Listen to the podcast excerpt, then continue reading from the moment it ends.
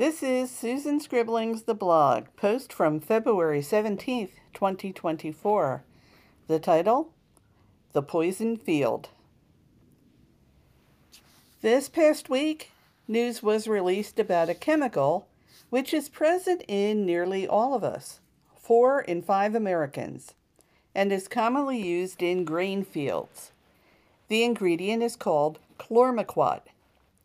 The grain in question oat plants apparently tend to grow tall enough that they bend, and the harvesting equipment is not made to deal with this. So the chemical is applied to stunt the growth of the stem in height and makes it thicker instead, so it doesn't bend and eases the harvesting process. Since when do we alter the food instead of the tools we use on them? Anyway, chlormequat has been found to cause altered growth in animal embryos and affects postnatal health as well. It's known as the first plant growth retardant, having been discovered in the late 1950s. It is forbidden to be used on crops in the U.S., but it is permitted to appear in imported grains from other countries with, which do use it. That way of thinking reminds me of the Cabbage Patch Kids craze in the 1980s. Some Americans who had trouble finding one of the squeezable tyke figures simply went abroad to buy them. And that is exactly what our cereal suppliers have done. Some of the foods we have trusted for generations contain the building blocks of a chemical that can affect human fertility.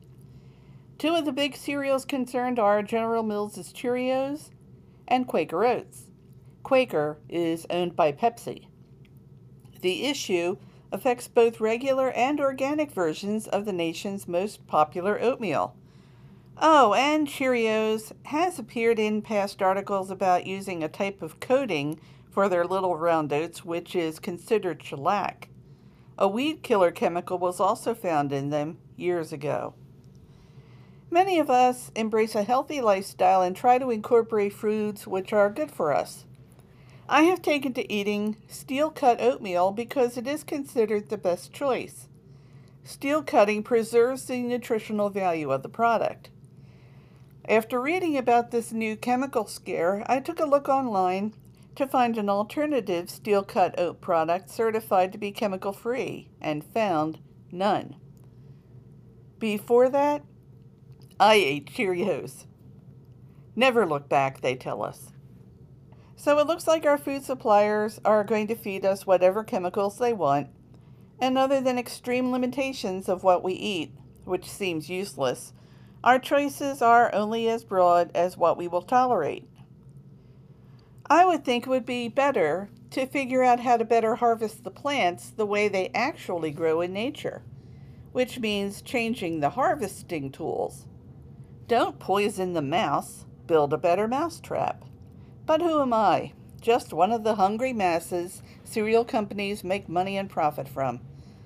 I'm glad my fertile days are over, but I cringe now when I see cereal ads and think of the future of people who think that grains are a harmless basic of existence. The field has been tainted, and the amber waves of grain may soon glow under black lights. No wonder so many people have given up on breakfast.